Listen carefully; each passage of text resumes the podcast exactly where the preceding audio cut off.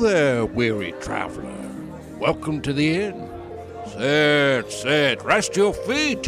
Why, it's a long journey on the road to Tar Valon. Have a cup of tea, or maybe a frothy ale. The light.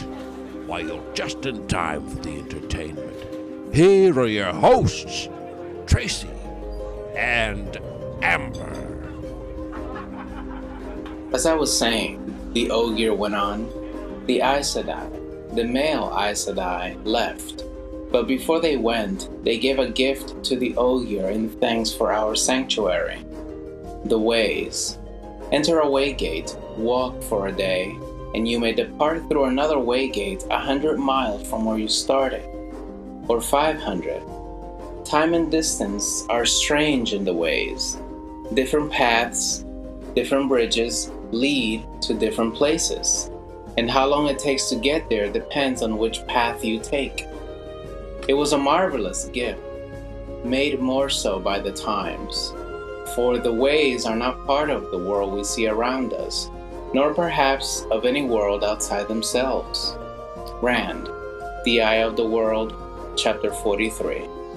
I'm clapping. I love We're clapping.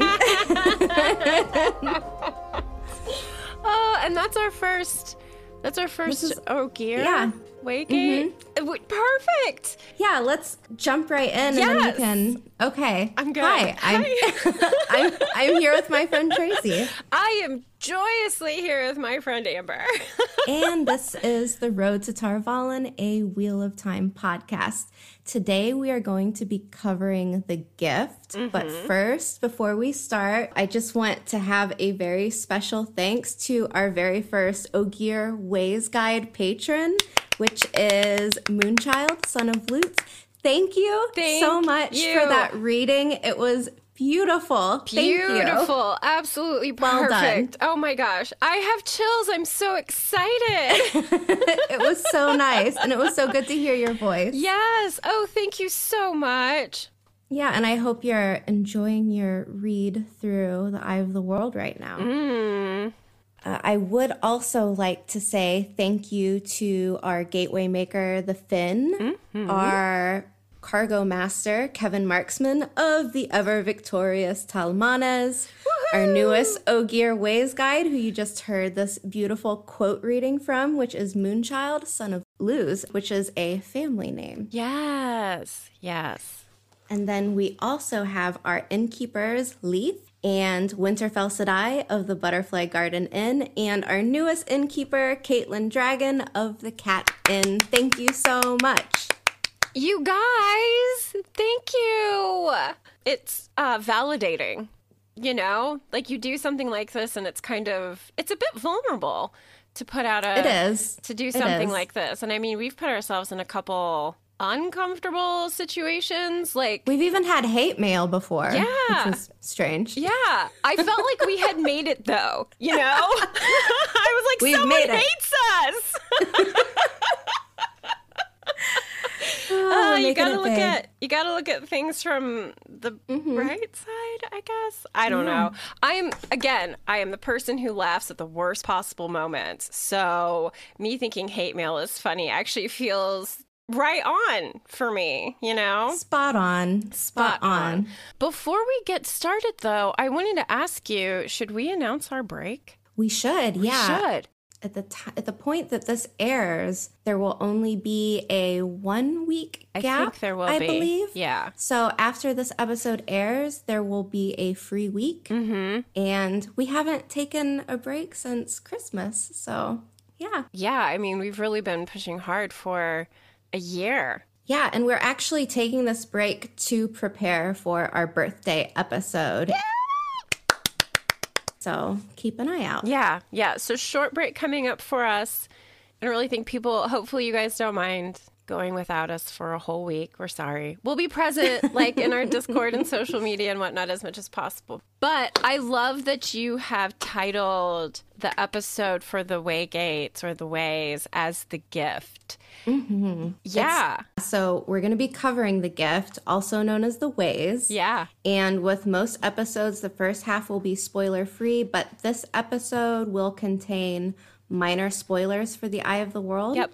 So if you haven't finished Eye of the World, or at least the chapters that talk about the Waygate, you might mm-hmm. want to wait. Yeah. But there's nothing too detrimental of a spoiler in this first half. Yeah, I agree. So this is all pretty well known information that we're going to be covering. Some Yeah. history, some lore. Yeah. So after the break, we're going to dive full in with the spoilers. The so. spoilers.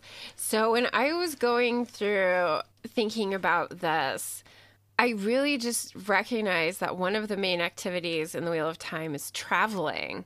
There is always a place to get to or a place to get away from, and the forms of travel evolve as the series goes along, following the lines of fantasy series preceding the Wheel of Time. Before we really get into what the ways are, we would just like to acknowledge the importance of means of travel and world building because I hadn't really thought about this. And I mm-hmm. found this really neat quote. It says, Transportation can reveal the quality of life, stage of development, and an interconnection between cultures in your setting. Like all things in world building, small details can reveal a lot of information. For something so incredibly common in everyday life, transportation has many opportunities to influence your story. And I feel as though this is a good starting point with the ways that says that. And mm-hmm. I just found this quote, like I said on the internet, it struck a chord with me because I don't know about anybody else. Like, I know you and I are very much on the same page. Like, everything I do is because I want to travel. that is like the main core of everything. And I do this taking into consideration what an incredible pain in the ass it is to travel anywhere. And in the world we live in now, we have means of transportation that we're just barely emerging into reality that we take for granted. We can cross the ocean in a matter of hours rather than weeks. Railroad lines crisscross miles of countryside with connections for travelers along the way. For many of us, we can hop in our car or grab some form of public transportation that will whisk us from one place to another in a fraction of the time it would take to walk there. Yet, in the beginning of our story, getting from here to there happened by walking, riding a horse, or if you were lucky slash wealthy, maybe in a carriage. But none of these forms of travel are incredibly fast. If anything, they are laborious when dealing with the needs that arise in the story, the dire situations that demand instant action. The normal forms of travel just aren't going to cut it, and that's where the ways come into play. Thank you. Thank you. this is what happens when I actually get to write my thoughts out. yeah. So, when we are talking about the Wheel of Time and we are talking about the ways or the gift, mm-hmm. you have to go back in time and kind of talk about what happened during the breaking of the world. Mm-hmm. So, to set the stage, we're going to go back and at the end of the Age of Legends, the world hits one of its most chaotic times in history. The War of Power happened between the side of the light and the Dark One, and the Dark One's shadow spawn and armies and dreadlords and chosen are basically just wreaking havoc on this world. There are armies fighting. So this time period was messy, and even when Lews Therin Telamon traps the Dark One, seals him in his prison, the Dark One deals one final blow, and mm. he taints all the male channelers with madness. Mm-hmm. So while the world was still being broken, the earth was in upheaval and humankind was scattered like dust on the wind. And that's actually a mm. quote from The Eye of the World. Mm-hmm. So, what we need to look at next is what's going on inside the Ogier steadings at this time. So there's chaos everywhere, and most of the steadings are lost with the breaking of the world Yeah.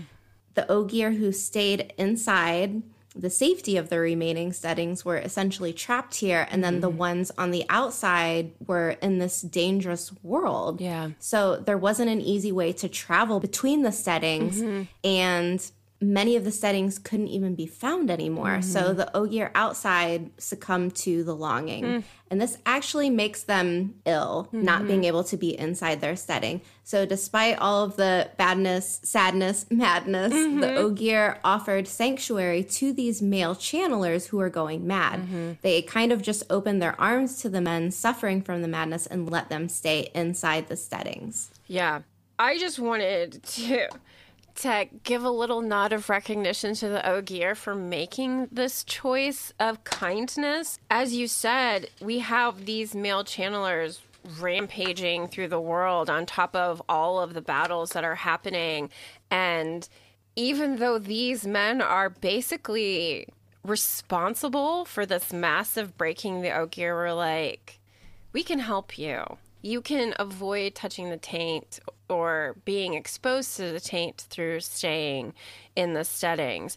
And one of the things that I think is kind of interesting, and this gets brought up in the Eye of the World as well, is that not everyone saw this as a kindness and thought that perhaps those who had sheltered in the steading only to come out later and go mad later may have prolonged the breaking of the world, but there are those who believed it actually slowed what would have happened. And if these men had not taken sanctuary when they did, there may not have been a world left over mm-hmm. at all. So two two camps of thought, but I'm definitely in the group that says, Thank you, Ogier. Thank you, Ogier. Yeah. yeah. I mean, that is it's always nice when anyone reaches out with kindness. And I think that there are a lot of really logical reasons for the Ogier doing this, but at the root of it, I think it was a kindness, you know? I do too. Yeah. And they they didn't have to do this. Mm-mm. No, not at all. Agreed. Yeah. So within the steadings, all channelers, be they male or female, anyone that's able to touch the true the one power, find themselves cut off from it and even unable to sense it. So when the male channelers entered the steading, they were protected from this madness that was killing them. Yeah. Now, this doesn't last long because the male channelers couldn't accept the isolation mm-hmm. and basically the wrongness, this feeling of something not being there. So they're not able to use or sense the one power, so they leave. But before they depart, they create a gift for the Ogier. Mm-hmm. And as I was thinking about this, it kind of made me think about gentling and stilling. Yep. And I was just curious. It's almost more like a philosophical question, but just wondering about how stilling and gentling compares to being inside of steading. Yeah.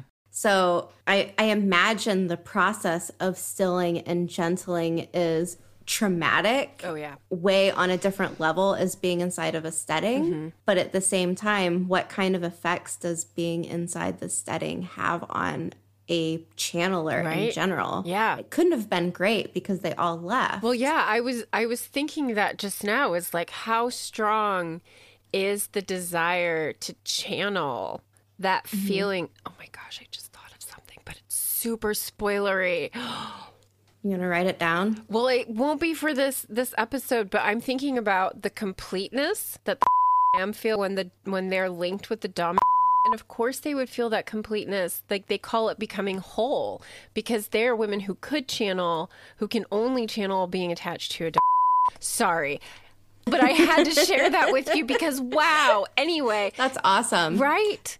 But going back to your question, I think this is a really good question because it is the idea of losing something, of feeling as though there's a part of you that is completely gone. And I have to think that, like, people who have amputations and feel mm-hmm. a phantom limb or whatever, like. Or even just a disability where your body isn't able to work how it previously once absolutely. did, there's yeah. a sense of loss there. Absolutely. And if you knew that just by walking like a few feet away from the steading that's offered you protection that you could have that completeness again that draw has to just be like bone deep. Yeah so I, I would pull jump out of the steading as fast as humanly possible. Get me the fuck out of here. I just yes. want to channel again. But mm-hmm. I mean, they knew. They knew what had been happening to the male channelers outside and they still made that choice to step out. And I know that part of it was because they hoped that maybe the taint had like receded or it wasn't mm-hmm. there any longer. And as we both know, yeah, they wouldn't have been able to feel it. So yep. there's that question like, maybe I'm okay. Yeah. Maybe things will be all right. Yep. And so you step out of the steading and you go mad and you like fuck things up. But again, I Maybe think, things will be okay. They were not okay. should I say it? It was the best Beltane ever. It was not the best Beltane ever. Not the best Beltane ever. We need a. Can I have a bumper sticker that says that, please? to make magnets, like a magnet Ooh, sticker. Yes. Okay, I love this idea. Let's save that because I mean, seriously, those two lines sum up eighty percent of the Wheel of Time. Yeah. yeah. Mm-hmm. So anyway, I love this question. What a good question. And I mean, really, like, yeah, good question. Brutal. It must have been brutal. Yeah. So, going forward, I want to talk about the two gifts, and we're, we're going to focus on the first one here. So, before they departed, the male channelers left behind two things. The first gift was the actual waygates mm-hmm. themselves. We're going to talk about the second one after the break. Because the channeling inside the steading, yeah. I always, I always feel bad. So just, you guys will catch up. Someday you'll get to come back and listen to all of the mm-hmm. fun shit that happens in the spoiler section. yeah. You're on your way. Keep going. So, because the channeling inside the steading does not work, waygates are built on the outside of them. Mm-hmm. After the breaking, as new steadings were being rediscovered, the ways was built using the one power to connect them. They also connected to the great Ogier built cities. Now, the Ogier are able to travel a little bit more quickly and safely to the mm-hmm. other steadings and work sites. Mm-hmm. And I just want to throw out there that they were created with the male channelers using the one power. Mm-hmm. And this was done in side by side with. Did they sing? I would have to imagine they did. I, I feel as I mean, it though feels like they would have been. yeah, and I feel as Because they are grown. The waygates are mm-hmm. grown. Yeah, and that was actually one of, I think that's the next thing. Yeah, the next thing that I had in our notes is that the Wheel of Time Companion says that they were grown from the one power. And mm-hmm. that really is different from the way Yeah. that the discussions around the one power develop later on in the series. Like, it's usually weaving or maybe even melding, but mm-hmm. growing is not really a word I'm familiar with when it comes to channeling. So I feel like this is just it feels so much more organic. And I know we use that word kind of throughout Yeah. our notes and everything, but But that, that's a perfect word for what the waygates are, I feel like. yeah. Even in the architecture of them, they are this Yes. organic creation. Yeah. And the Wheel of Time Companion also says that the way gates allowed entry into the ways from outside the world. So, again, an indication that these sections are not what we would be used to in our physical world. Yeah, as if the ways are not something of this world. Yeah. And I love. I love that Moonchild picked the quote that they did Yes. because I actually also pulled that quote. I had not Mm-hmm. really thought about the idea that this is a gift given to people or Ogier, a species who Mm-hmm. need to be able to travel, travel safely because the world around them is in utter upheaval. It's not just Mm-hmm. men fighting men, it's the world cracking and breaking. And I think one of one of the lines that continued from that earlier chapter, that earlier reading, was the land between two steading might split open into deep canyons or rise in mountain ranges, but in the way between them, there was no change. So there was no Yeah. breaking inside the ways. Mm-hmm. That is an incredible gift. And I just Yeah. hadn't seen it that way before. And I love getting an opportunity to look at it this way. And think too, if a group of Ogier were trapped in a steading that was not their own, Yeah. maybe the steading that they are from didn't even exist anymore. Mm-hmm. How are they, how are they going to get from one place to the next if the steading in the middle of their journey isn't there because the longing's going to get them. Yeah. So they might potentially have a much longer way to travel without the ways Yeah. helping them. Yeah. Yeah. Like hundreds of miles covered in a day. Who doesn't want mm-hmm. that opportunity? That just sounds amazing. So I I love these these things that we get from the thought of kindness and the return of that kindness and mm-hmm. something that really was quite marvelous. Yeah. And so then you have this about af- the yeah, I'm excited about this part. Okay, so after the breaking and during a time of rebuilding, the Ogier went to work creating some of the most beautiful cities mentioned within the Wheel of Time world. And you will actually hear different groups of people, different cultures saying, Glory to the builders, I to love the it. Ogier, which is a phrase basically in remembrance of their work. Yeah. So the Waygates really helped them travel to these places that they were rebuilding. Mm-hmm.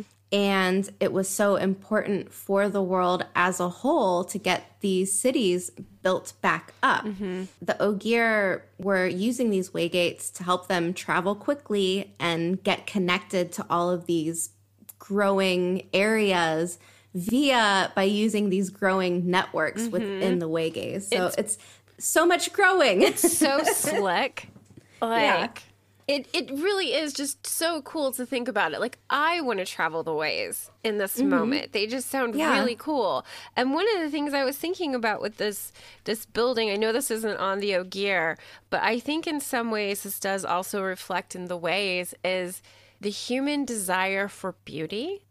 So mm-hmm. humans could have just put anything together. And instead, they brought in these Ogier who could create these absolutely marvelous, organic looking buildings. And so mm-hmm. when they create the Waygates and the Ways, they of course kind of have that same feel to them. It's just kind of cool Yes. how it's all Yes. it's all connected, Amber. It's all connected. You can, it is, and you can definitely see in the descriptions of the Ogier built cities. Yeah. And you look at those and compare them to the way that the waygates are described Mm-hmm. as. There's a definite similarity there. Absolutely. Absolutely. Organic. I love it. Our next section is how does it work?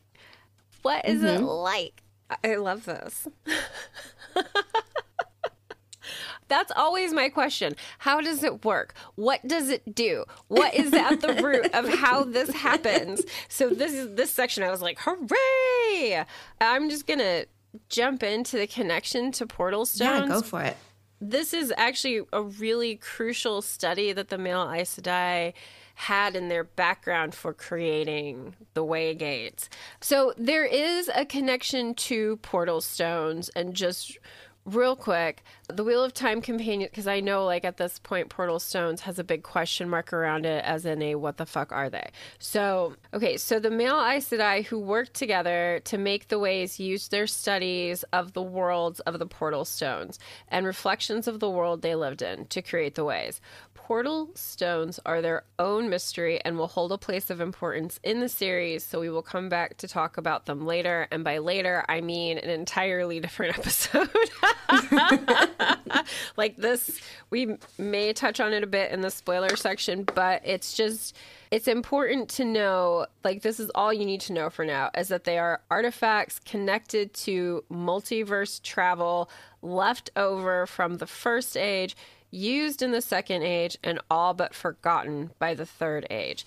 It is believed that perhaps the ways are even in an empty world of some kind only found by portal stones, but no one is sure. Does that Dun dun dun. for me again it's the why does this happen what did they know that put them in a place where they could create this mm-hmm. and if they have access to these portal stones which gives access to a multiverse it makes sense that they would have potentially been able to find something through that that would allow them to create the ways but no one knows for sure because this is an entirely fictional series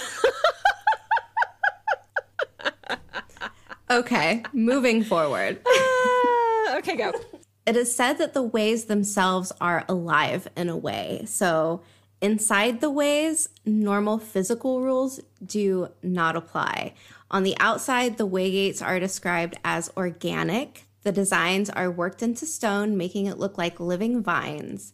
When activated by this Avendesora leaf carving or a key, the designs resembling vines turn into actual shrubbery, mm-hmm. and double doors kind of swing open, and you'll see this mirror glossy like barrier as the person walks through. Go slowly. Walk into No, just- a way just- slowly. No, Usain Bolt your way run. through. Yeah.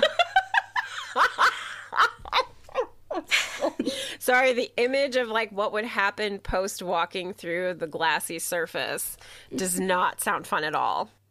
It definitely has the sci-fi vibe to it. It really does. Like I, I can't. kind of like that bubble. yeah, I think Stargate for sure. Mm-hmm. Like that reflective Yeah. surface, you walking into your own mm-hmm. reflection, and yeah, So inside there are ramps, bridges, and islands seemingly hanging free with no support. There is no day or night. There is no up or down or north or south. Directions have no real meaning. So distance inside the ways does not correlate with the distance outside. So you could walk a day in the ways mm-hmm. and exit hundreds of miles away from the waygate you entered. yeah. On each island was a stone called a guiding with directions written in Ogier script that would lead travelers to where they needed to go. Mm-hmm. Most of the time, it was just Ogier using the waygates, mm-hmm. but on occasion, they would guide our humans along. Mm-hmm. So, how apropos is it that our first uh, Ogier Ways Guide has this episode? Timing, timing. You must be a ta'veren. They're part of the web now. Isn't that mm-hmm. what it is? Yeah. Mm-hmm. So at the time of their making, the ways were full lit, fruitful places with lush grasses growing and enough fruit trees to sustain humans or Ogier who travel through. I think it was mentioned that like sleeping on the grasses was like sleeping on the softest down bed or something like that. It just sounded so charming. Like It does if there's no bugs, but I hate I hate in movies where people lay in the grass and read because it looks so relaxing. It's like, oh, I could just lay under this tree in the grass and read. No, you are covered in ants, spiders, mosquito bites. mosquitoes, everything. It's a lie. You ruined So- it, Amber. I'm sorry. You're right though. You're 100% right. Yeah. Maybe the ways are bug free. That'd be cool. Hmm.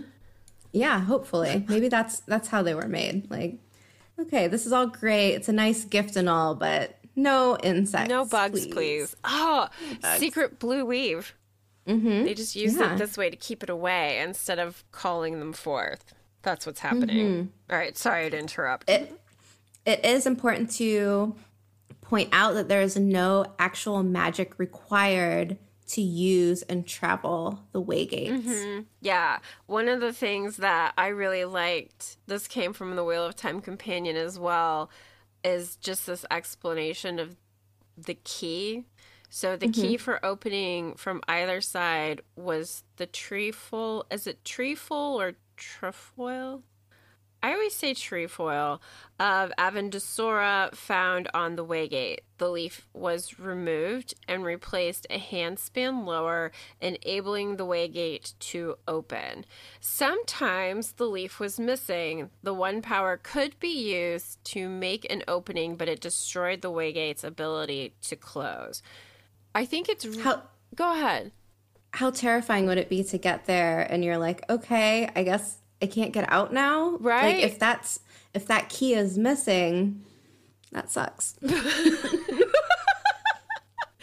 Yeah. That's all I'm gonna say about that. You- perfect. Full stop. Yeah, no, th- I don't. I don't think you need to say anything more than that, really. And then when Moiraine uses the key to unlock the Waygate in Caemlyn, we get a point of view from Rand of this happening, and it's it's like what you had said earlier. He was sure now that he could see the leaves ruffled by some unfelt breeze. He almost thought that they were verdant under the dust, a spray of thick spring greenery there in the lantern lit cellar. Almost imperceptibly at first, a split opened opened up in the middle of the ancient carving, widening as the two halves slowly swung into the cellar until they stood straight out. And that I mean, I know we talked about that in our Eye of the World episode, but that was so different from how I had like actually envisioned it in my head for so long. Apparently, I just skipped over or didn't fully conceptualize the idea of it being two halves that split open. But I also mm-hmm. had not ever thought about them as the size that they must be. Because again, like they're able to ride on their horses through the Waygate. And they're made mm-hmm. for Ogier, so they have to be massive. So, how massive was the cellar that was holding the Waygate and Eye of the World? There's a cistern. I'm convinced. there's no way you could get a horse in my basement.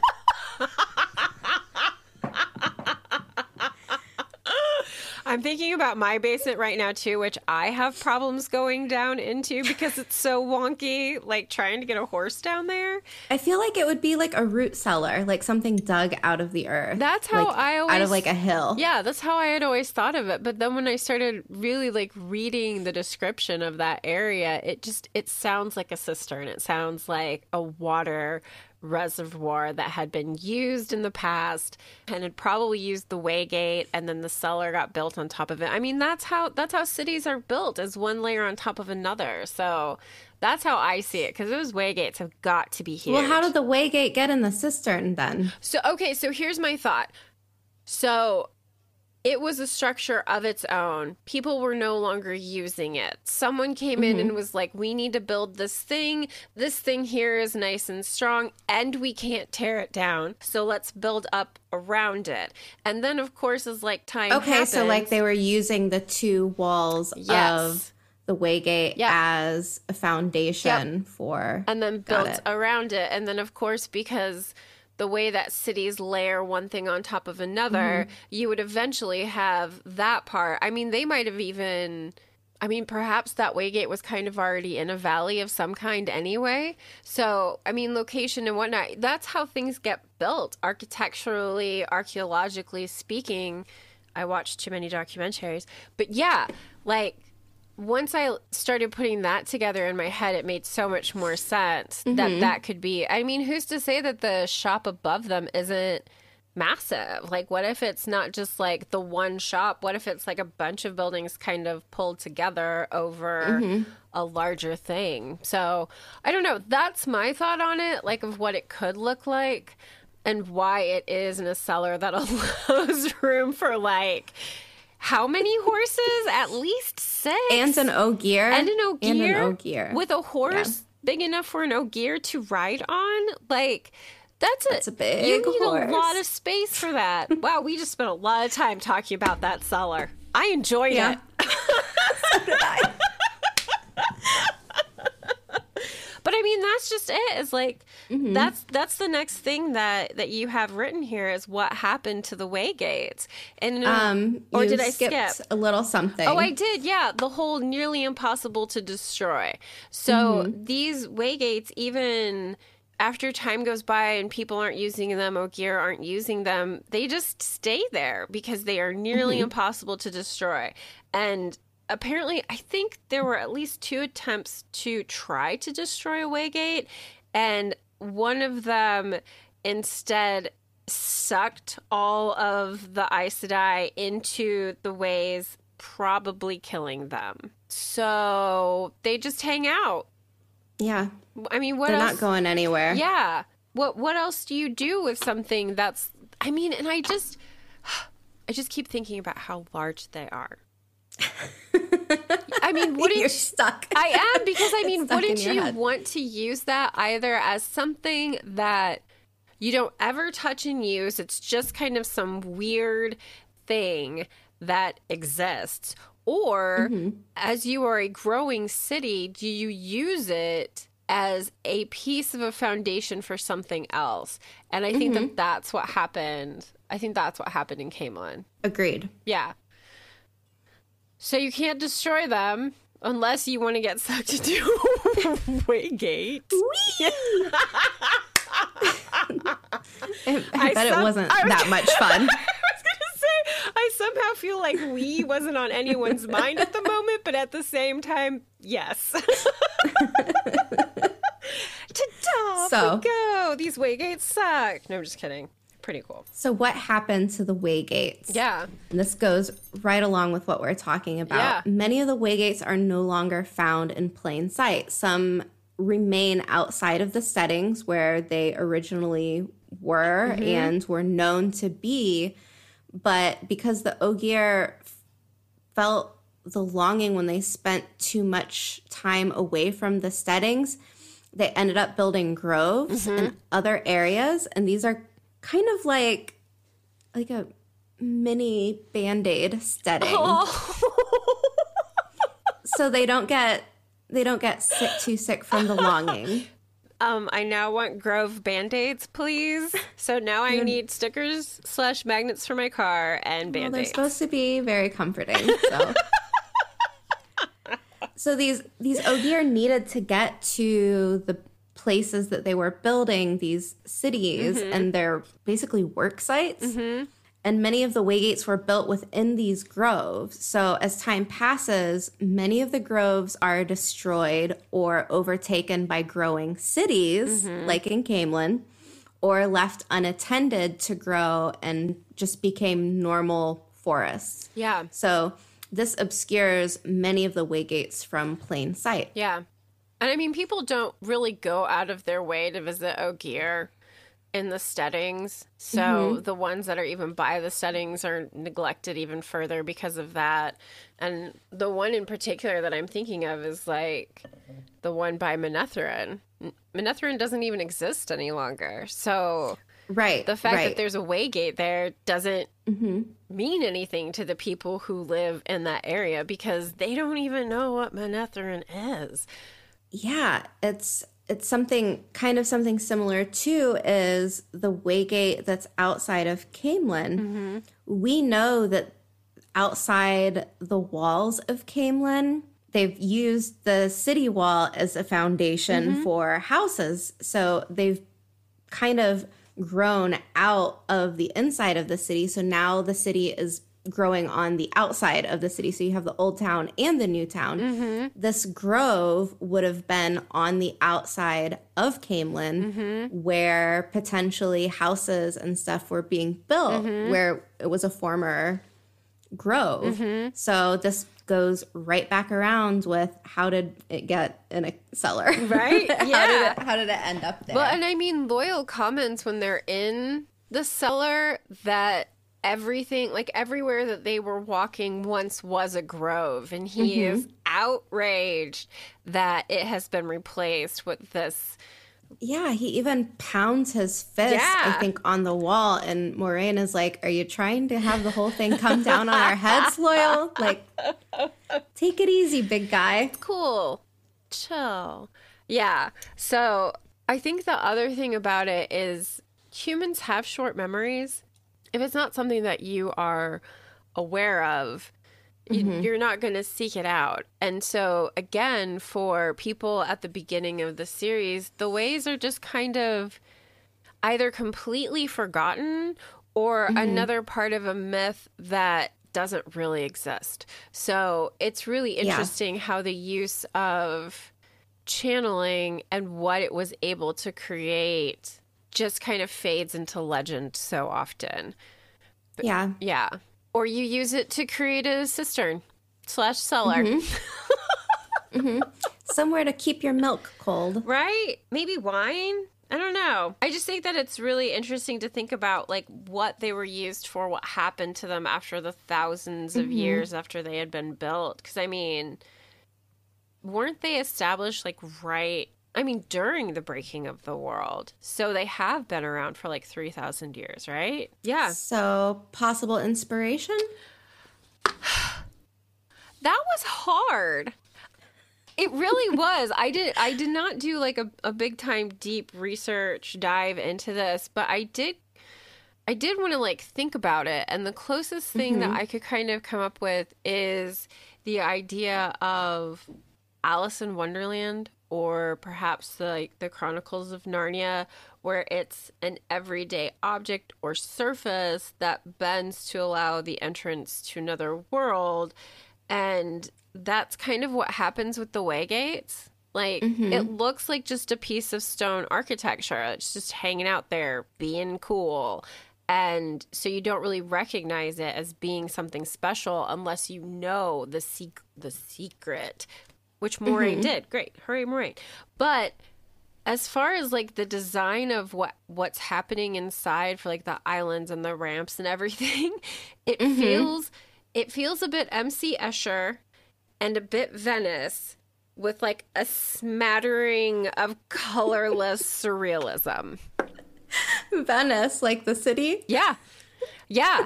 like I was thinking about the bridges that go over the canals and how they kind of have like that okay. steep incline that comes up and then goes over and then comes down again and it has the Mm-hmm. I see what you mean. Mm-hmm. balustrades along the sides. Like there's architectural texture to the ways Mm-hmm. that I'm sure was really quite beautiful when they were not sunk in darkness. So I I was trying to think like what would Robert Jordan have been thinking of when it came to creating Yeah. these ramps, these islands. Espe- yeah, especially what they look like. And I mm-hmm. think the MC Escher idea is really on the inside the ways how they look. That's really exact what I was just thinking maybe instead he was a big fan of the ending of Labyrinth, the movie.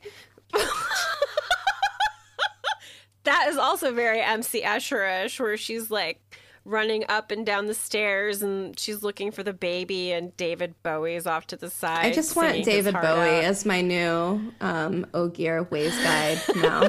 Thank you. posthumous You donations. remind me of the babe. what babe? we'll all break down into song. Elaine can sing. Elaine can sing that part. You remind me of my babes. My babes. Okay. Um, what I wanted to say about the possible inspiration, I feel like we've talked about this so many times that I don't want to go too far into it, but we've already said how they are to resemble this organic mm-hmm. thing. And I believe when I talked about Ogier built cities previously, I mentioned something like Angkor Wat or mm, mm-hmm. La Sagrada Familia and just all this type of architecture where you can see that it has a connection to life and earth and the trees that are around you and mm-hmm. these natural structures mm-hmm. that are in our outside world. And I kind of feel like since we've now seen the Amazon poster of the Waygates, mm-hmm.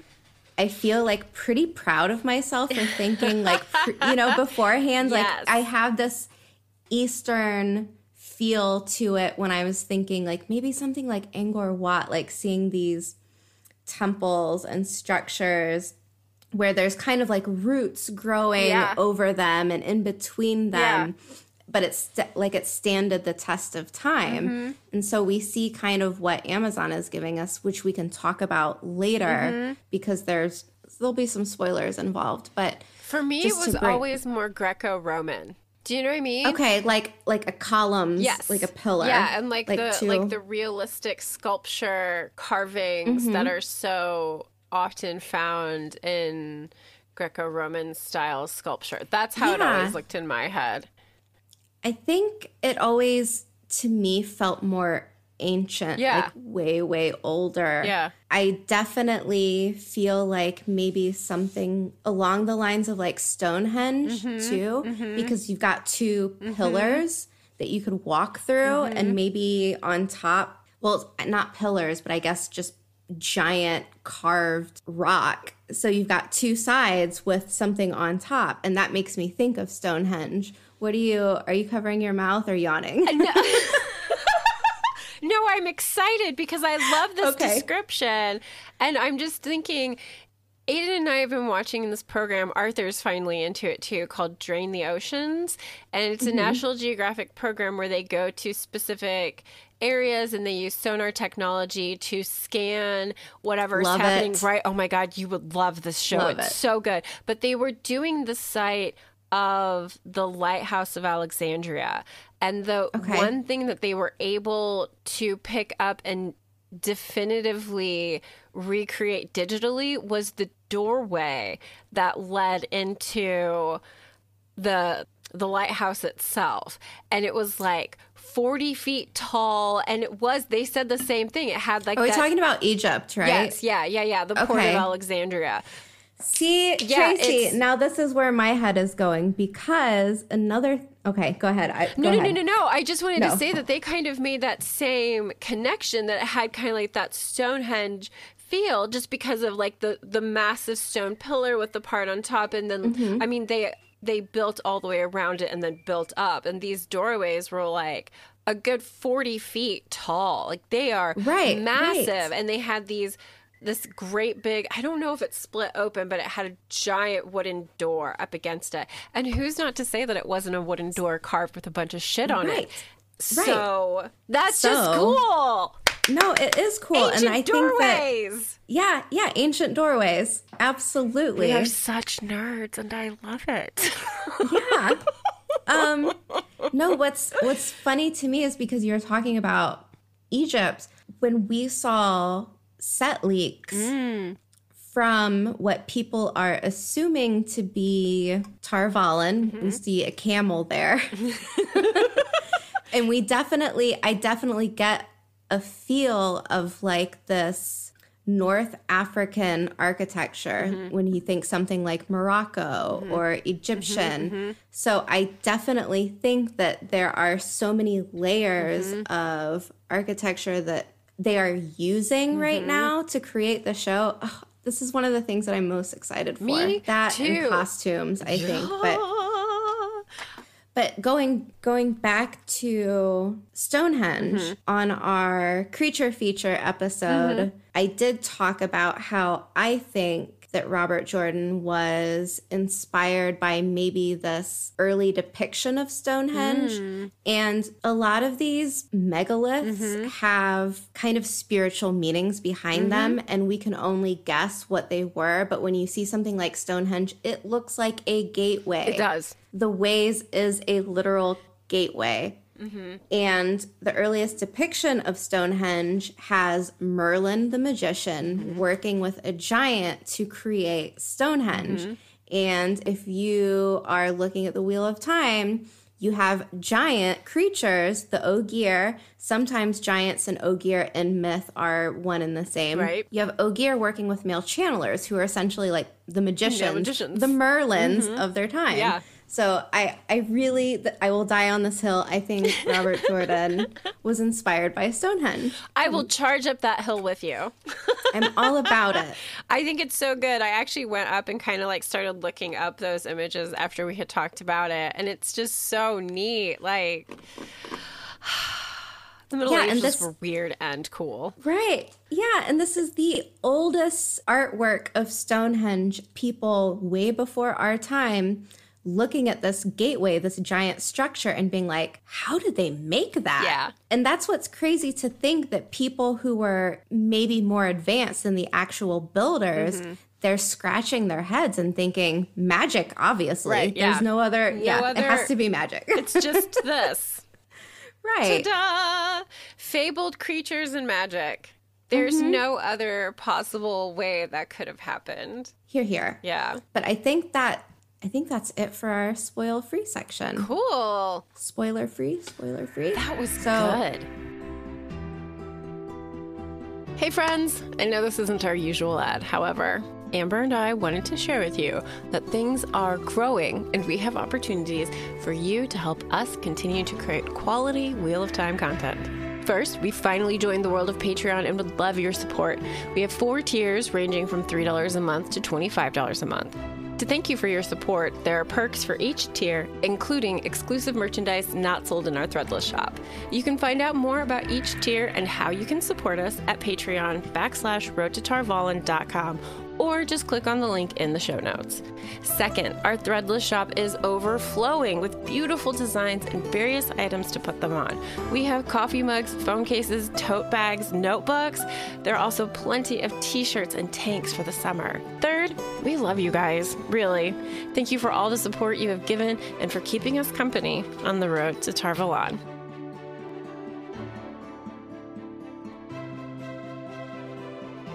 Okay. that was our pause. we are back with spoilers. Spoilery, Hooray! spoil, spoiler time. Oh my gosh. There's just So- so, much about the Waygates that I just had not Yeah. really thought about until like digging into it. It's been really fun. I agree. This is probably one of my favorite episode topics that we've done in a while. Yeah. It- It's a it's a su- surprise one too because I was like, oh, the mm-hmm. Waygates are cool, but then when we when I really started kind of digging into it, I realized I was like, oh yeah, we really didn't get to talk about how crazy the ways are when we were doing our reread for Eye of the World, and so when I really started getting into it, I was like, ooh. I love when we get to circle back. And just think, we almost grouped all of these fast travel I know. means of fast travel together. That would have been A really hard. nightmare. It would have been awful. I love the title of this section that you've given it. It's Yeah, it's pretty blunt. It's so the very on. first yeah, the first first thing that I wanted to talk about in the spoiler section is that the Waygates are death traps. death traps. 100%. You are right. So for 2000 years the Waygates worked really well and then everything changed. They became dark and dank and gross and the trees and grass inside died and travelers started disappearing. Bad. So not only does it always stay dark inside now, but it actually resists light. Mm-hmm. Like it resists light. Mm-hmm. That's a scary thought to think that it's actually not Pushing allowing light. it. Yeah, yeah. so like I'm it makes it you think it's alive. Like it's yes. So pushing back. again, Drain the Oceans, everyone go Yeah. watch it. but they were doing like they were doing deep sea dives where it's like pitch black and watching them use their lights on the submersibles and seeing how like the dark just kind of totally resisted it. It was like no Engulfs it. Yes, I was like, ooh. So the ways are like being in deep sea where it's so Ooh. dark you can barely penetrate it with light. Like it So gives it so much basically, like- atmosphere. yeah, the Waygates being corrupted is almost like our oceans being polluted. Thank you, Robert Jordan. There is a really good episode on the Gulf of Mexico that talks a lot about oil rigs that made me real happy I drive an electric car. we don't have to include that part, but that was Yeah. that was what it made me think of was just like this deep sea pushback when I was watching it last night. It gave it it gave it a very new feeling that I don't feel like I've been able to kind of fully conceptualize before. Who knows? Maybe that's something they will they will do within the series. Mm-hmm. That might be really hard though to shoot these travel scenes within the ways being at pitch black and like Right? resisting light though. Yeah. because then you won't be able to see anyone's face. But going back, the ways now, even on the inside, some of the areas are crumbling to the touch. Yeah, So yeah. it's it's not doing so good. So when Moiraine questions Loial about the ways, he admits that he has some knowledge of them and says that just when oh, and this is what Moiraine says is that just when she finds a dire threat to the eye of the world, she finds someone who can take them there in a matter of days. The ways. Loial's response is forcefully negative. No, Loial said, an emphatic rumble like thunder. Everyone turned to look at him and he blinked under the intention, but there was nothing hesitant about his words. If we enter the ways, we will all die or be swallowed by the shadow. And that's chapter 42, Eye of the World. And I just love it because up until that point, Loial is this resting place Very for cats docile, and yeah. a book reader and he's just super chill and i mean his level of deference towards the Aes Sedai when he first meets her for him to like push back against her that hard you're like oh shit this must not be a very nice place to go guys Hmm. yeah Yeah. yeah The biggest creepy this entity, this Ooh, force yeah. within the ways is called Machin Ma, Machin Shin. And it sounds it like is- Munchichi Like, Chi-Chi. Do you know when I was looking up Machin Shin on my phone, I ended up watching a rap video by a Mexican group called Machin Chin. And I was like, okay, now I'm watching this and not doing any work. So that was fun. I would like you to send that to me, please. Well, so Machin Shin actually means the black wind in the old tongue, and I'm I'm all about creepiness. For some mm-hmm. reason, I wasn't so afraid of the ways. I felt like everyone had pretty good plot armor up till that point. But you had wrote after this, so this thing is terrifying. It is. I'd agree. It is fucking terrifying. I didn't want to pull like the full section of like that rambling that happens when they're approached. Mm-hmm. What it says. Yeah, I just What grabbed like Shin just, says. just a little. Um, pretty screams, singing screams, scream your song, sing your screams. Uh, uh, so bad. It's so. You just need to you just need to sing it in an upbeat tune, and Do then we need it's to turn no this longer into a rap? Pretty screams, sing your screams, scream your song, sing your screams. You've made this all better for me and everyone listening. They're no longer scary. Take that Machin Shin. you don't stand up against a good singing moment. Um, so I will sing you back out of the way, young man. there is a lot about like Machin Shin itself that's just really uncomfortable to think about. The thing that I thought was really interesting about the way that this is written, though, like the way that Robert Jordan actually writes this into the book, is it's almost erratic in the way that it mm. feels. Do you know what I mean? And yeah, all the thoughts, Like, it- it's still it focused, you know? Go ahead. It makes me feel like if you're having an anxiety attack and your brain is just like too much input Yep, going on yep. around you and you can't focus on one single thing but you're you're going at 100 miles per hour inside Yes. your own head. Yes, that's exactly how it feels. And so while this is still happening, there is like this one ultimate focus and it feels like a flow of desire for pain and horror and perhaps a momentary satiation of that desire. And I wrote down that Machin Shin is a junkie for souls. It is. It is. Like that's uh, that's the other thing is it feels like a almost an addict like racing Yeah. to get the next high, and it's not.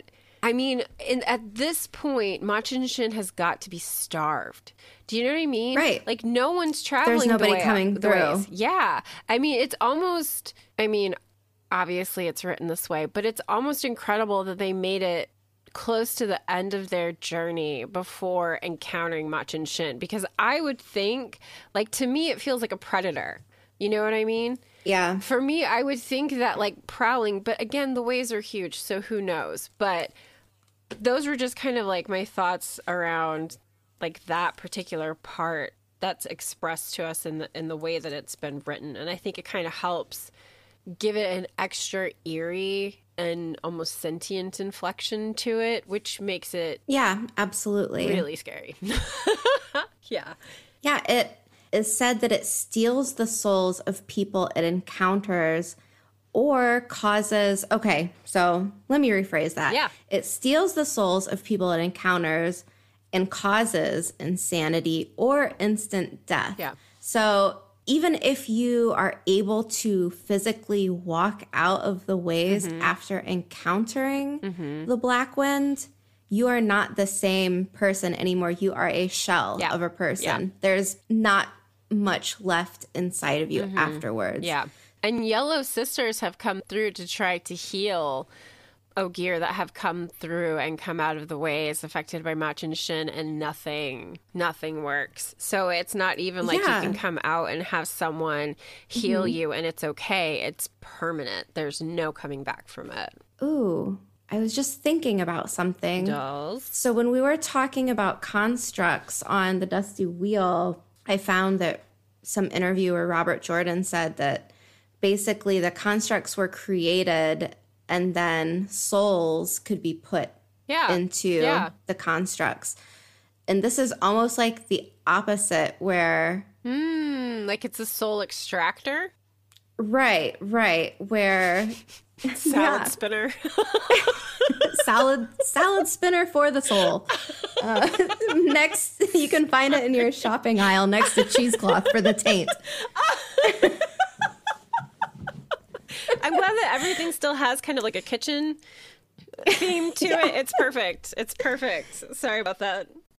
Yeah. So we only know of one person in the entire series that has been let go from the Black Wind, and that's Padan Fane, which is freaky. Okay, that's who you meant. I didn't even think about that. For some odd reason, I was thinking that you had confused it with um, Mashadar from Shadar Logoth. Um, but one, cool.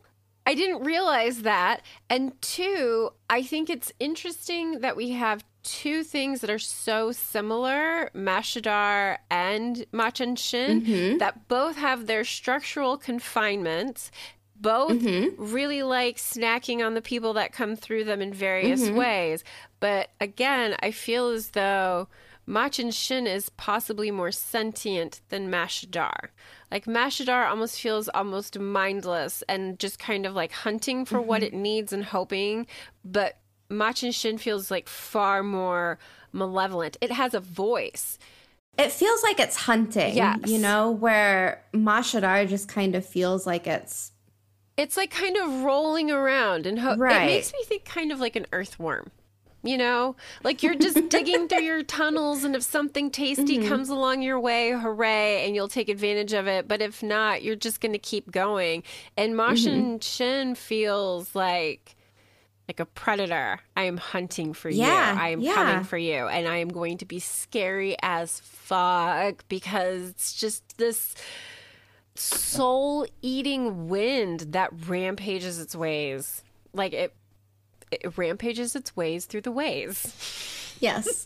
That's not even said Tongue fully twister. properly, and I'm leaving it. I'm leaving it. Yeah. yeah, it it's whispering it's whispering about ripping flesh and tasting blood. It's disgusting. Oh my god, it's disgusting. It's so- like a honey badger. It's so bad. I mean, it just is like the the. We can move forward on that too. It's just nasty. You don't know what I'm talking about with the honey badger? I know about the honey badger video. Okay. Am I missing something other than that?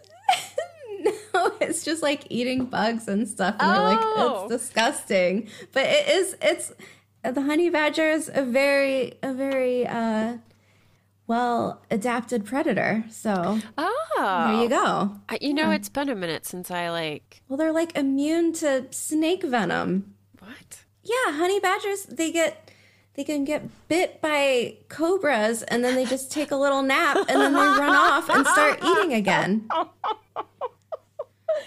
I want that to be my life. Like Road to Tar Valon for all of your Wheel of Time and Honey Badger needs. Yes. You're welcome. So, there are many theories as to what it is and how it came to be, and I'm talking about the Black Wind. Yeah. So, some of these are listed in the Big White Book, and they go as the following. The first one is something born of the corruption of Saidin. Mm-hmm. Yeah, and unfortunately, because the male channelers used tainted Saidin when they created the ways, the darkness of the taint began seeping into the ways, transforming them from an idyllic and quick form of travel to a place that would eventually force the Ogier elders to forbid travel along the ways.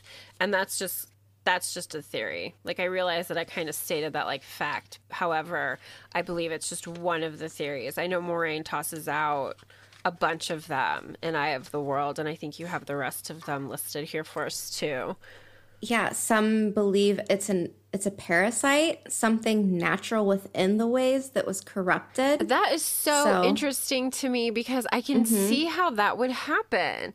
Like, if the taint corrupts everything it touches, and you create this beautiful world with all of these wonderful things that are living and restful and relaxing, course you're going to flip it into the opposite.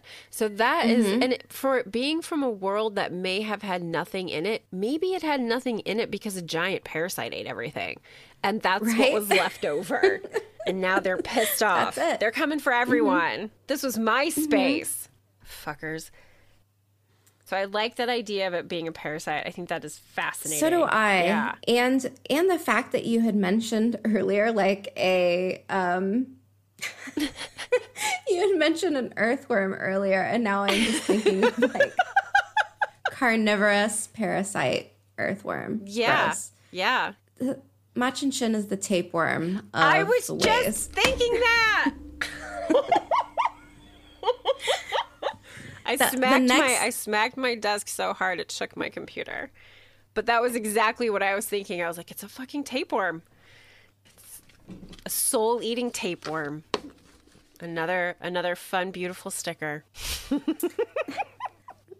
Did we just call the ways an intestine? We did. Ooh. Um, so the next theory is a remnant of the War of Shadow that hid in the ways and can no longer leave. So yeah, during the War of the Shadow, Aginor was creating some pretty freaky stuff. Ooh, good point. Who's not to say that something was created, mm-hmm. And he got its just way in there, Yeah. and just couldn't get out. Yeah. And we know that some of the constructs, some of these created beings mm-hmm. can't enter or don't like to enter certain places. The ways is one of those situations where it's kind of like, okay, like the Trollocs can go through it and the Fades, I believe, can also. Can the Fades go through? I think so. Well, they built the traps, Yes. Yeah. but they can the Trollocs can definitely get through. That's how they've been traveling throughout Yeah. Eye of the World. And that's why I But- would think that the the fades would be able to as well because Right. they're the ones who are responsible for the for mushers. Yes, yeah. They corral the Trollocs and make them Mm-hmm. do what they have to do. Otherwise, Trollocs just like to run amok.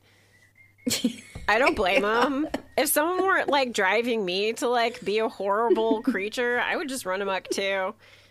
Be like, I'm scary. I want all your things, Fear me. right?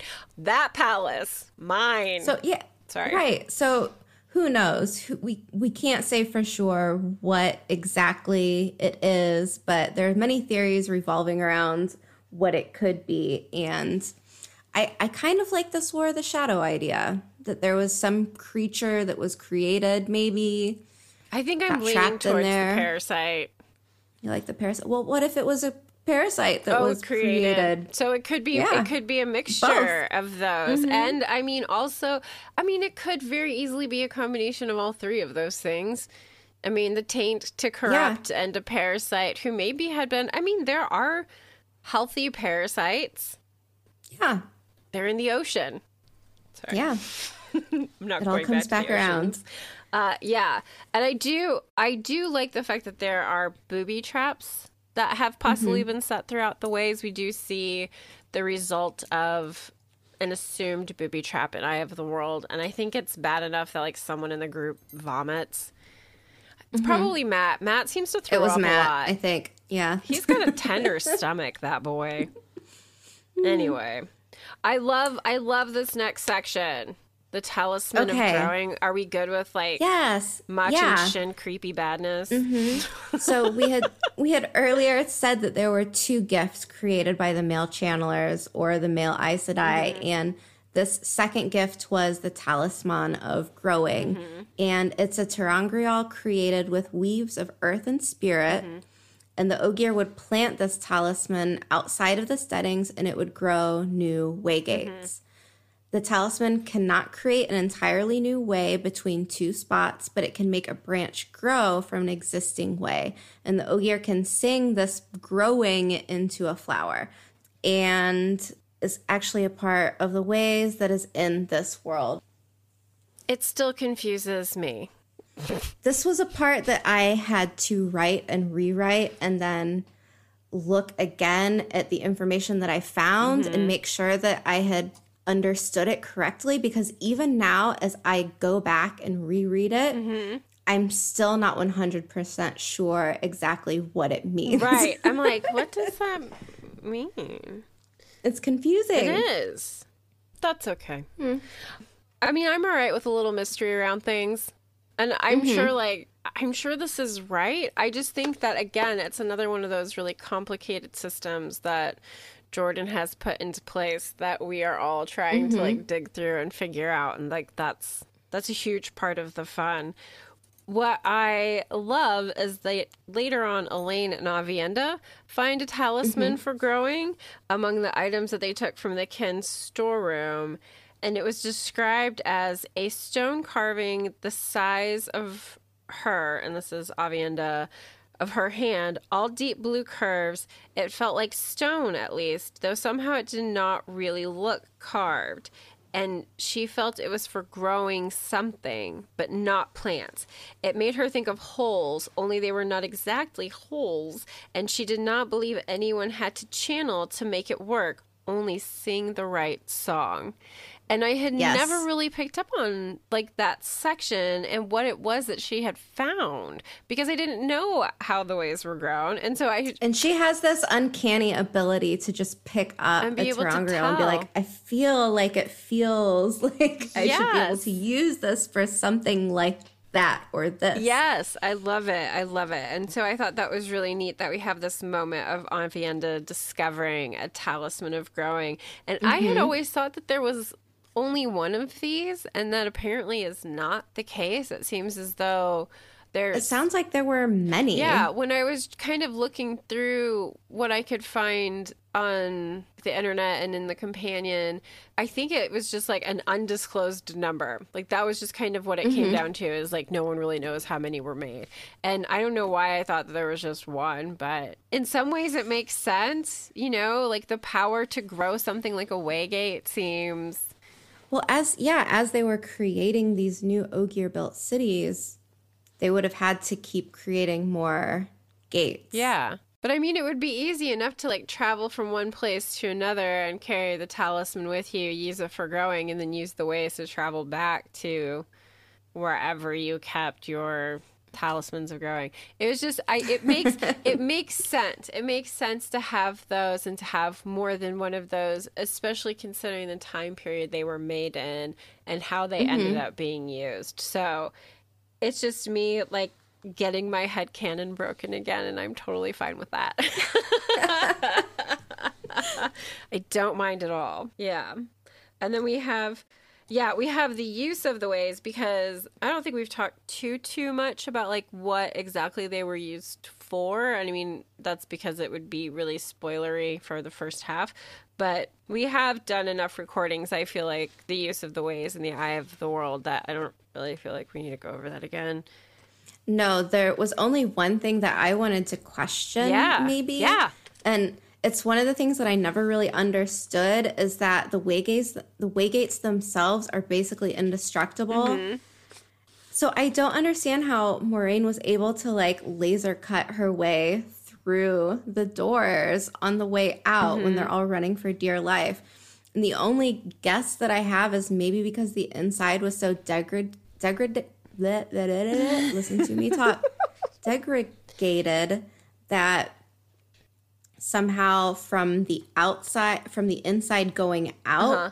it's different than trying to destroy it from the outside in Yeah, I don't know. I think somewhere in the the non-spoiler section it says that like I think the Wheel of Time companion says something about how the one power can be used to open a waygate if no key is present.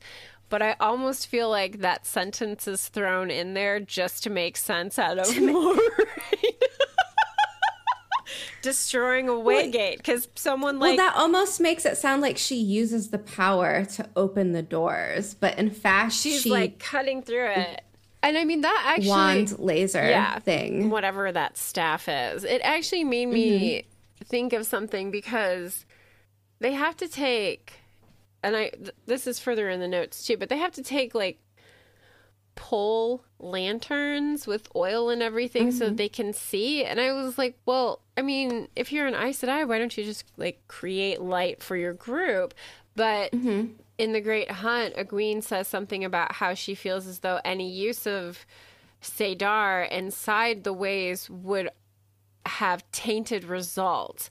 And so I feel like that's what mm. caused the burnout of Moiraine's magic staff. Because, like, once they come through, it's like charred at the end, Yeah. and she throws it away, and she, like, is like, ugh, gross, it's awful. And I think she says, Ew. like, the taint, ew, gross. Uh, I think she says the taint corrupts everything in that place. So, do you think it corru- do you think it corrupts them? Like the travelers themselves in any way? No, I don't think so. No? I think it would be pretty hard to corrupt or taint, you know, like the soul. Mm, mm-hmm. The channeling, I don't know. That's because that's connected to the soul. Maybe that's the only thing that it could corrupt. Possibly. Maybe it could corrupt your channeling capabilities or something. Yeah. I'm not sure. I don't know. but- I was just kind of wondering because, like, you had said about how much and Machin Shin had let Padan Fane go, and I mean, I think he's just. I think it was because like it was like ew. yeah, like, he put, is put it back. super Put it back. corrupted. There's not really a soul there for me Mm-hmm. to like do anything with. So I find that like he's already empty as it is. Yeah. There's no f- there's no food for you. Yeah, there. which lets you know that in a lot of ways, Machin Shin is it's more sentient than we may be comfortable with. At least for me. Did you have anything else on? No. Okay, so the Great Hunt, I I'm only going to do the Great Hunt. I know there's more use of the ways, but we only have so much time, and so I'm really going to just like say a couple things about their use in the Great Hunt because that's our next book, and I'm so excited. I got my copy, I got my paper copy in the mail, and I am just thrilled. There's just nothing better than holding a book. I mean, I like holding my kids when they were little, but I like maybe I like books better. No, I don't. In the Great Hunt, the ways are used, and the first, I believe, the first time that they're used in the Great Hunt is when Verin and Rand, Mat and Perrin and Loial. I don't know if anyone else is with them. I can't remember, but they all actually end up end up going to a steading, asking for mm-hmm. permission to travel the ways, given permission to mm-hmm. travel the ways, open the way gate, and Machin Shin is hanging out waiting for them. So the doors start to open. And instead of that glassy surface, it's black, and you start hearing mm-hmm. voices. And I don't remember who They they nope Yeah. out pretty fast. hardcore. They're like, well, mm-hmm. that cuts that off. And I believe, mm-hmm. like, at that point, Verin even says something about how she feels like, regardless of which waygate they go to, this is what's going It's to gonna happen. be there waiting. Yeah, Yeah. like it's almost on guard, making sure that they can't use this quick form of travel that they're trying to use. So mm-hmm. that sucks. Yeah. But then Liandrin, Liandrin, Rosebud Mouth Lady, she mm-hmm. scoops up Egwene, Nynaeve intentionally. Min and Elayne tag along, and she takes them through the ways to Falme. So you have another moment where Egwene and Nynaeve have to travel the ways. And mm-hmm. this actually kind of goes back to the what happened to the waygates because the one that Liandrin takes them to is kind of fenced off to keep it protected so like people don't know about it or use it but they still have their grove. Like Tar Valon still has its grove so it has easy access to its its waygate it's just kind of fenced off. But as soon as they see it they're like shit you know? Like Not again. yeah, Yeah. and i mean Egwene kind of has this moment where she's like well we've done it once. We're doing it again.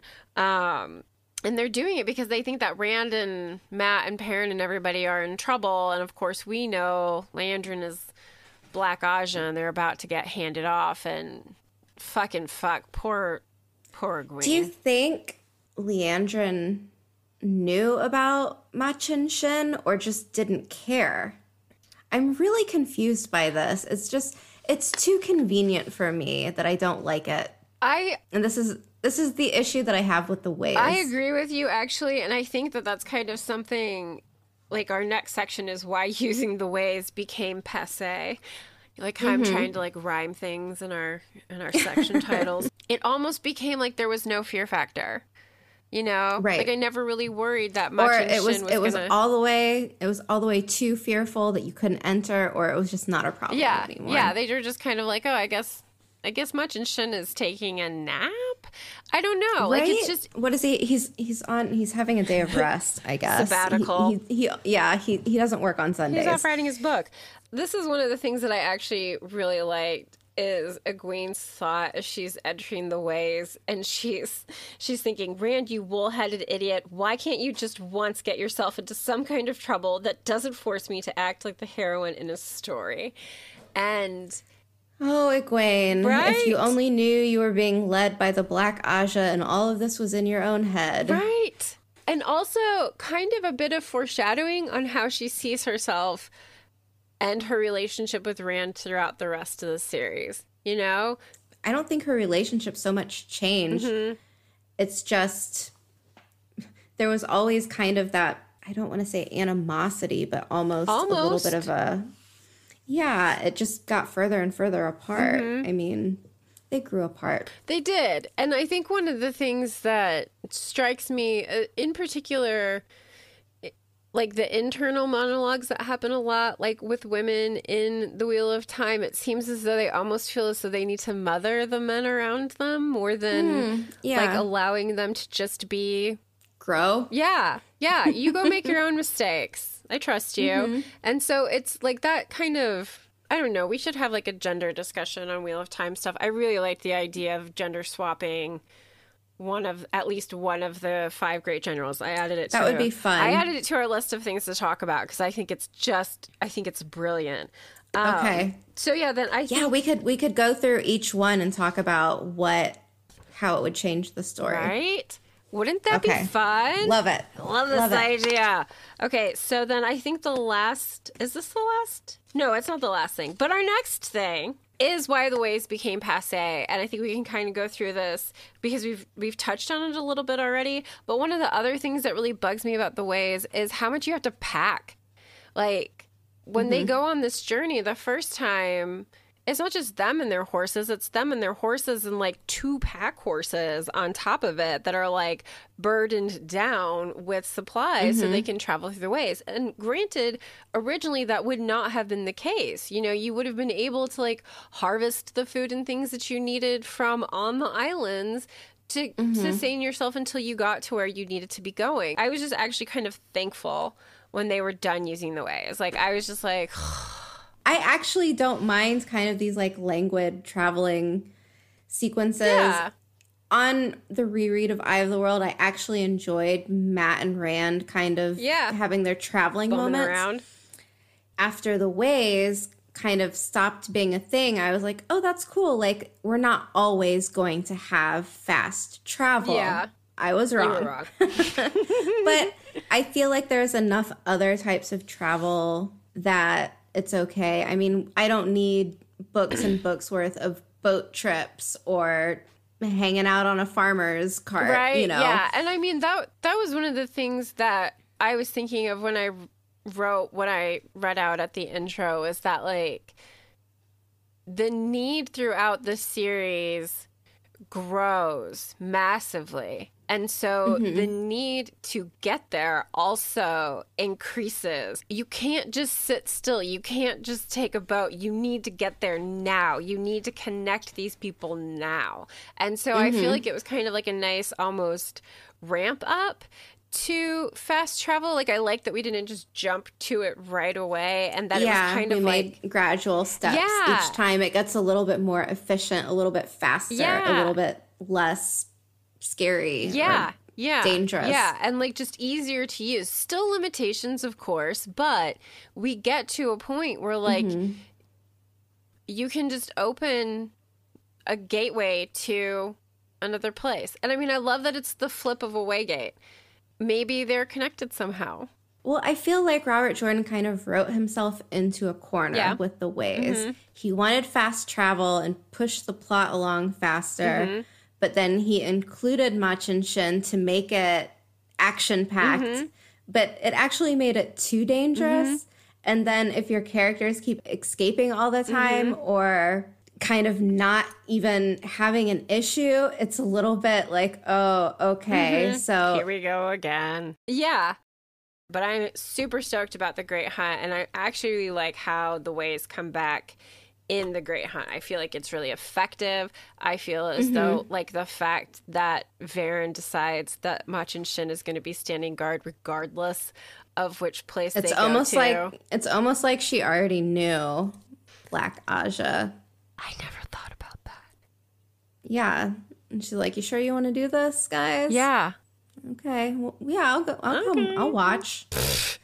yeah. dummies wasting time. Yeah. And I mean, with La- Liandrin, one of the things that I noticed when I was reading about her going through the ways is how she had like a parchment she was consulting at every guidepost. So mm-hmm. she really didn't know what she was doing. Like that's what it felt like through the whole thing is that she just barely knew what she was doing. And then it just makes it even more ridiculous if she doesn't know what she's doing. Somehow gets the girls all the way through Yep. when other parties can't even walk through it Yeah. all. So I don't know. It's just I don't yeah, know. I I like I said, I was really happy when we were no longer using them for travel. I I actually really loved the ability to just walk immediately from one place to another. I felt like it I felt like it was necessary for the pace that the book needed to get to the Mm. ending that would be satisfying. You know what I mean? Mm-hmm. And Yeah. then how they like end up using the gateways to like look down on the battle. Um, one of I think it's one of the Yellow Sisters.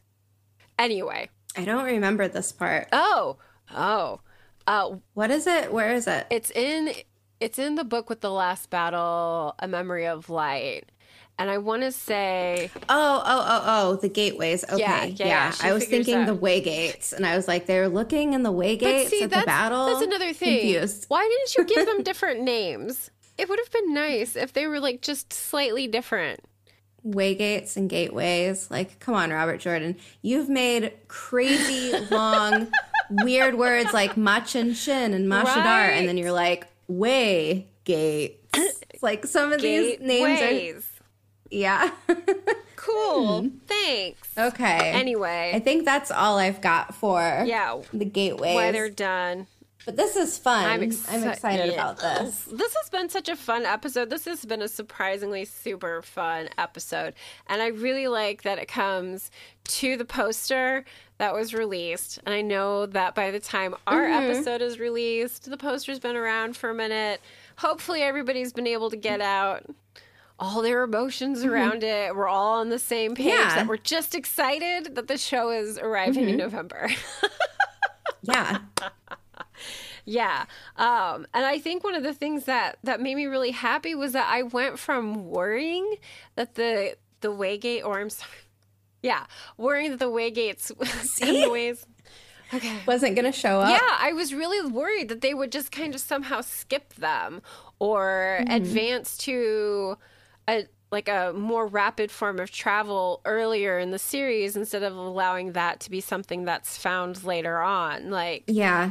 Yeah. but seeing it as like Agreed. a center of focus on the poster was like That wow surprises me. It Same. surprised me. It's like, oh, oh, yeah okay. yeah like i remember when we were talking about them and you had sent me that uh, link to the article that had like site fo- or um, set photos and it was, yes. and you were like look at this i think this is going to be a waygate and then it turns out that's exactly what it is and Yeah. now we're finding Yeah. out that they're going to have like much more of a role or at least Or maybe even Presence? a sooner role. Yeah. Yeah. The other thing that I kind of wanted to comment on with that one is that it's just Moiraine standing on the steps to the gateway. And it was Maybe like, we'll get a new poster with new cast members in front of the gateway. I would have been I would have been really happy even to have gotten like the backs of their heads as they were like getting all of their stuff gathered together to walk into the Mm. gateway together.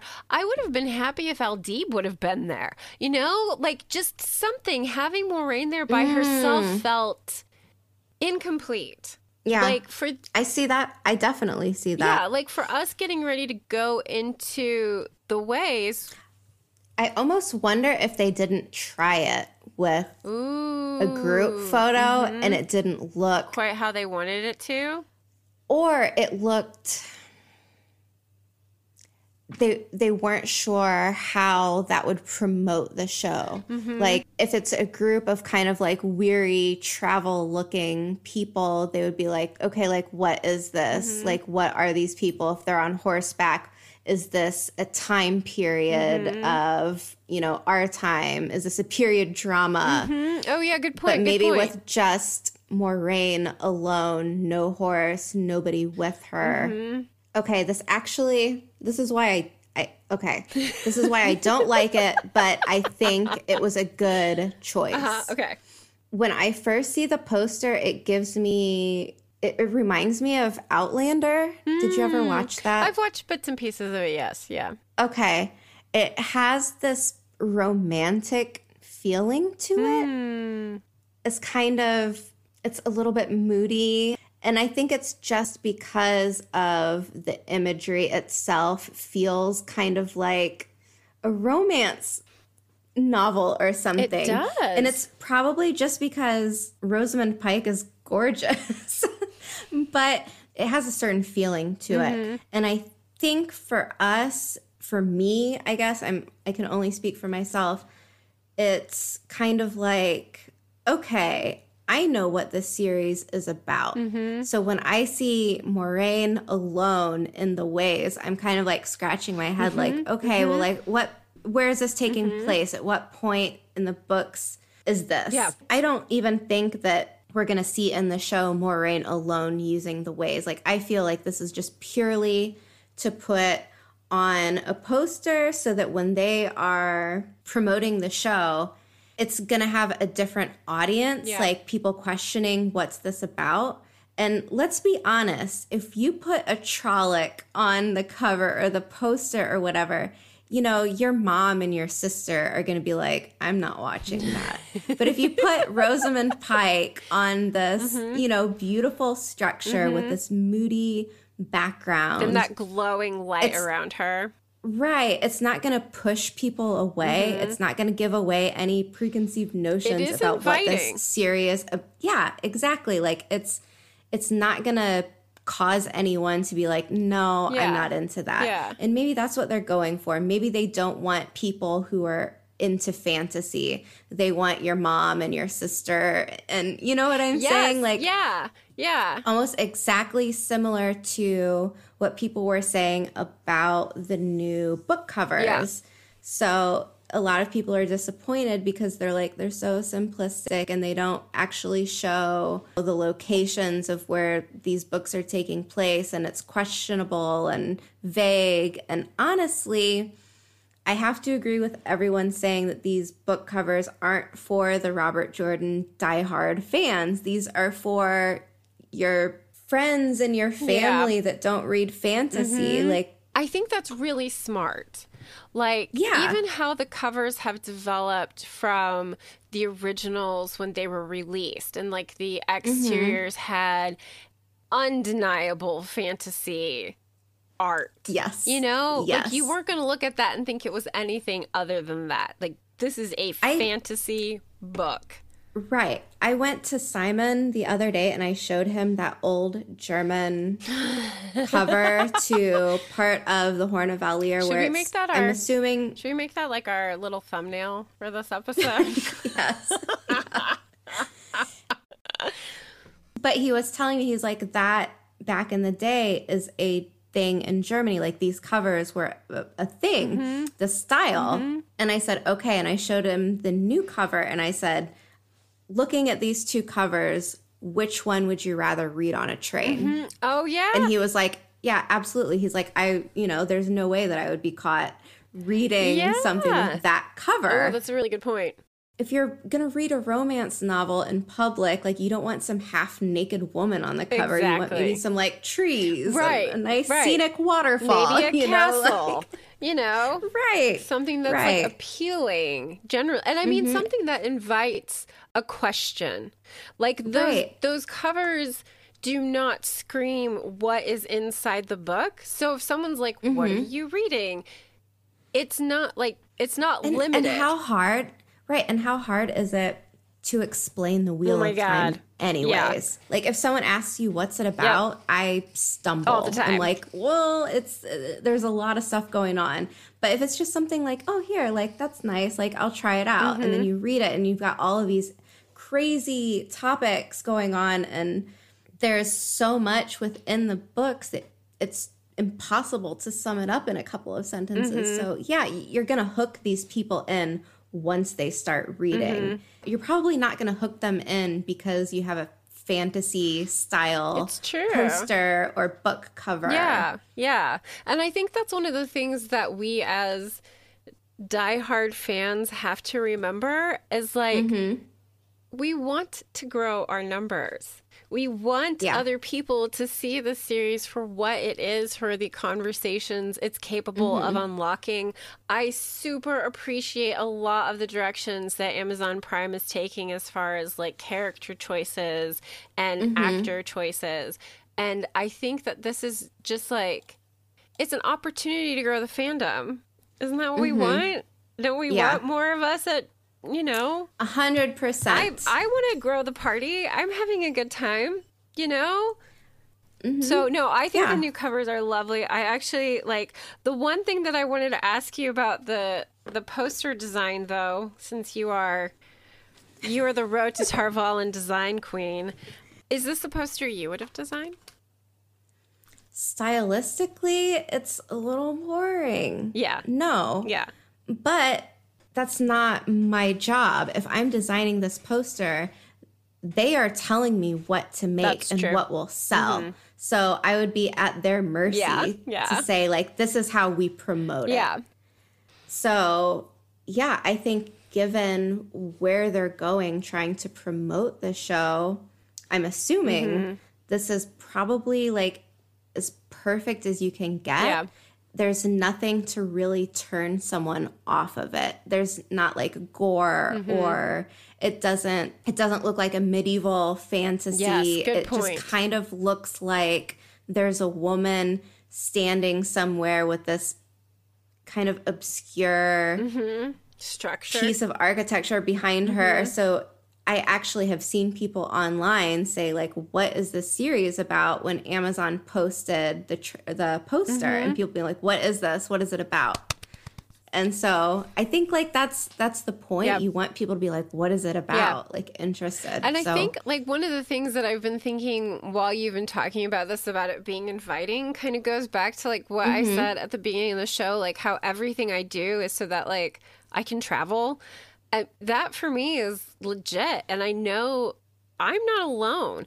And I feel as though that poster does kind of have that feeling. Like we are on a Yeah. journey. That's what it feels mm-hmm. like. We are going up these steps. There is this like mm-hmm. there is darkness and there is light. I I think I mm-hmm. think you're right. I think for what they're going for, the appeal that they're trying to have, I think I think the poster choice is a good one. It could almost look optimistic Mm-hmm. if you look at it one way, or sorrowful in the other. Like is she So turning cool. towards the light or is she walking away from it? Which way does the does the direction of the story take? And I'm sure there were big meetings in a boardroom Oh with a lot of No people. kidding, right? You know, some people want their style to come Mm-hmm. through and they want, you know, they want to really prove like this is about the wheel of time and how do we make it fit with all of these themes of light and dark and male and female and uh, I think they did a good job. Yeah. So yeah, I agree. Well done. well done. I'm glad we had a chance to talk about it. really quick since we're getting pretty up there. I just No. yeah. I just wanted to talk about the inspiration of the Waygate for the TV show. Yeah, yeah. And this has been talked about recently, so I'm not going to go too much into it, but we did have like Rafe Judkins posting photos of a like a writer's retreat in Bali Mm-hmm. where he actually has people standing in front of this structure and it's not the exact same one it's from the temple like a temple in Bali and it's called a this split gate that they have that they're using as the way gate is called a candi bentar Hmm. and this is 100% the inspiration because it was Right, It's right. obvious. Yeah, Um, yeah, yeah. so I did a little digging to kind of look at what these are used for and what their meaning is. yeah. So it's a split gate and it's built as a formal entrance, and you can see them to. This is generic and kind of basic, but they have them as the entrances to temples Mm-hmm. and gardens and airports and golf courses and your home, you know. Are you saying It's they're not- overused? Yeah. It's like lions at the front of fancy houses. Yeah. Is that is Yeah. that what Yeah. this is? Yes. Okay. All right. Got it. Okay. You know exactly Yes. what we're talking about now. so yes so in bali these gates have a mixed meaning so there's mm-hmm. religious meaning and it's also a social status so if you're a wealthy family your rank is based on like the complexity of these carvings and spiritually there to protect compound from visitors with bad intentions and welcome visitors with good intentions they are nicknamed gates of heaven other stories mention that they are representative of the duality of man and woman, forms of balance between light and dark forces, mm-hmm. a little on the nose. Often in temples, they will be used with a checkered cloth to cover the statues. Uh-huh. And this checkered cloth is the Balinese version of the yin yang. So, Neat. like the Aes Sedai symbol and the dragon's fang. Oh, very cool. I also found some other interesting random information about this. And these candi bentar are the most Instagrammed locations in uh. Bali, one of them, which makes me a little bit fearful when we're talking about like responsible tourism. Like, we don't want another Iceland situation going on. People leaving trash in front of these Hindi temples or whatever. Just, yeah, that's kind of like, it, uh, I don't know how I feel about that. I know. I know what Um, you're saying. it kind of invites Yep. like a crazy, like large amount of Yep. tourists to be like, oh, we're gonna go get our pictures taken in front of this temple. And we're gonna or- leave a 24 pack of empty plastic water bottles strewn all over the place as a goodbye gift. I, Yeah. So there's always that question kind of in the back of my Mm-hmm. head. And I think that they did a good job of creating something stylistically that looks Mm-hmm. interesting. If someone sees it, they're going to think like, "Oh, like Eastern, Middle East or not Middle Eastern, oh, like some type of architecture that's a little so Mm-hmm. obvious that's kind of like lifted from a religion or a see what you're culture which it's not left as Mm-hmm. vague but i think that they left kind of like the there's little wings on it in front of temples like they have kind of like little Mm-hmm. points and the one that they used for the poster is a little bit more brutal brutalistic mm-hmm. in mm-hmm. shape like it's not as kind of organic mm-hmm. looking which is also a little bit strange because i felt like they would have went full out with oh, kind Oh, of yeah. like vines or the carvings Yeah. and whatnot. So i was kind of like oh okay. So maybe that was their way of kind of like stylistically like Mm-hmm. pulling it away from re- religious iconography I don't know. Mm, like, so I don't know, or spiritual iconography. I feel as though for me the the sharpness of the angles that are used for like mm-hmm. the set pieces for the way gates it's almost jarring if that makes sense because like it's it's like brutal. It's like it's like Yeah, brutalism. yeah. It is like it's like Yeah. boom. You're looking at this like blocky. but in my head like the way gates are kind of like soft they're like they're like mm-hmm. beautiful italian sculpture intricate. Yeah, yeah, like marble and movement and design that reflects the Ogier, and these do not feel that I'm way. curious to see if they put the key in. Mm. What if these carvings come to life, mm. like out of the stone? Maybe. Maybe. I don't know. I don't know. I really don't. I don't really have Like a you put the problem that it's in. different. No, I'm not either. It's just it's interesting, like talking about it. Yeah, yeah, about yeah. it. Because It's, it's, fun it's to see what other people exactly. think. Mm-hmm. And I think that that's one of the things that's actually kind of nice is like we're not like, oh, it's exactly what we expected, blah blah blah. Right. And I mean, because I mean, like it Yeah. can always go either way. And I do kind of like the fact that it almost gives a sensation of darkness and brutality right at the Mm-hmm. beginning. You know what I mean? Like, there's nothing soft and fluffy about the Wheel of Time. And there's also nothing more different than organic and br- organic architecture and brutalism. Like these are the Totally two different. Mm-hmm. ends of the spectrum, and they've kind of married it, haven't Yeah. they? That's interesting. So And I mean, they've taken away Duality. anything that could have been seen. they they took away anything that could have been inviting about those Mm. waygates. You know what I mean? Like those steps, those Mm-hmm. sharp angles. It feels ominous walking up to it, Mm-hmm. which I think should be the sensation that we get from the ways instead of it being like singing vines and movement which would be fine when the when the ways were alive and bright but how do you express that the ways Right. are are this dangerous undertaking without using something architecturally to show it and i mean Mm-hmm. we're kind of architecture junkies we love this shit so Yeah. i love that it's different i love that it's totally not what i had in mind i'm excited to see where things go okay, did you see here that I listed the episode titles here at the bottom? Ooh, you know what? I started reading through the, this this morning, and then I was like, "Oh God, it's nine fifty two. Do you care if we skip to the end here? Was there anything that you wanted to No, add? no, this has been a highly satisfying conversation. Okay. My only question that I have left is based on the episode titles, when do you mm. think we'll get the Waygate? Because I feel like leave taking, leaving. yeah, I was like, Emmons my immediate reaction was episode one, Yeah. but then Shadows, Shadows Waiting. is waiting. Sounds Isn't- like Shadar Logoth. Isn't that the? I feel like there's a chapter title that's Shadows Waiting, or something close to it in Eye of the World. no, there's no shadows waiting. Yes, there is chapter 19, Here. Eye of the oh, World. Oh, 19. You're right. You're right. Waiting.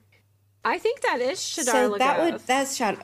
Yeah, so I think that's Shadar Logoth, and then a place of safety. I have no idea. The Flame of Tar Valon. Wow, the Flame of Tar Valon. Oh, Blood Calls. It's got to be like if they're using the Waygates, if they're using it as a poster, I almost feel like it's got to be episode one. That's what I think too, Yeah. Tracy. I think that's how they get out of.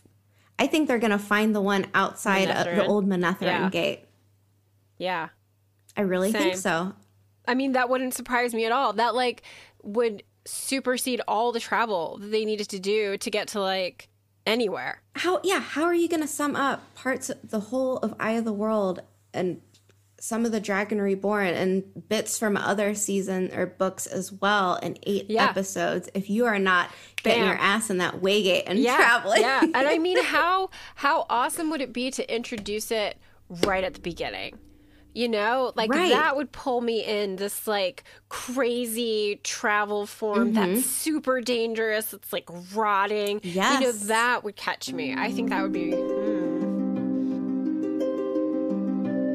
Thanks so much for joining us. We will continue to release new episodes every Wednesday. We would love if you would subscribe to the podcast, leave us reviews, and share us with your friends in the Wheel of Time community. Let us know what you thought of our content. Correct us. Send us things we may have missed. You can find links to our email and social media accounts in the show notes. And if you have the Anchor app, leave a voice message for us to play in upcoming episodes. We also have a website where you can find links to our Discord channel, social media platforms, and merch shop. So until next week. Thanks for joining us on the road to Tar Valon.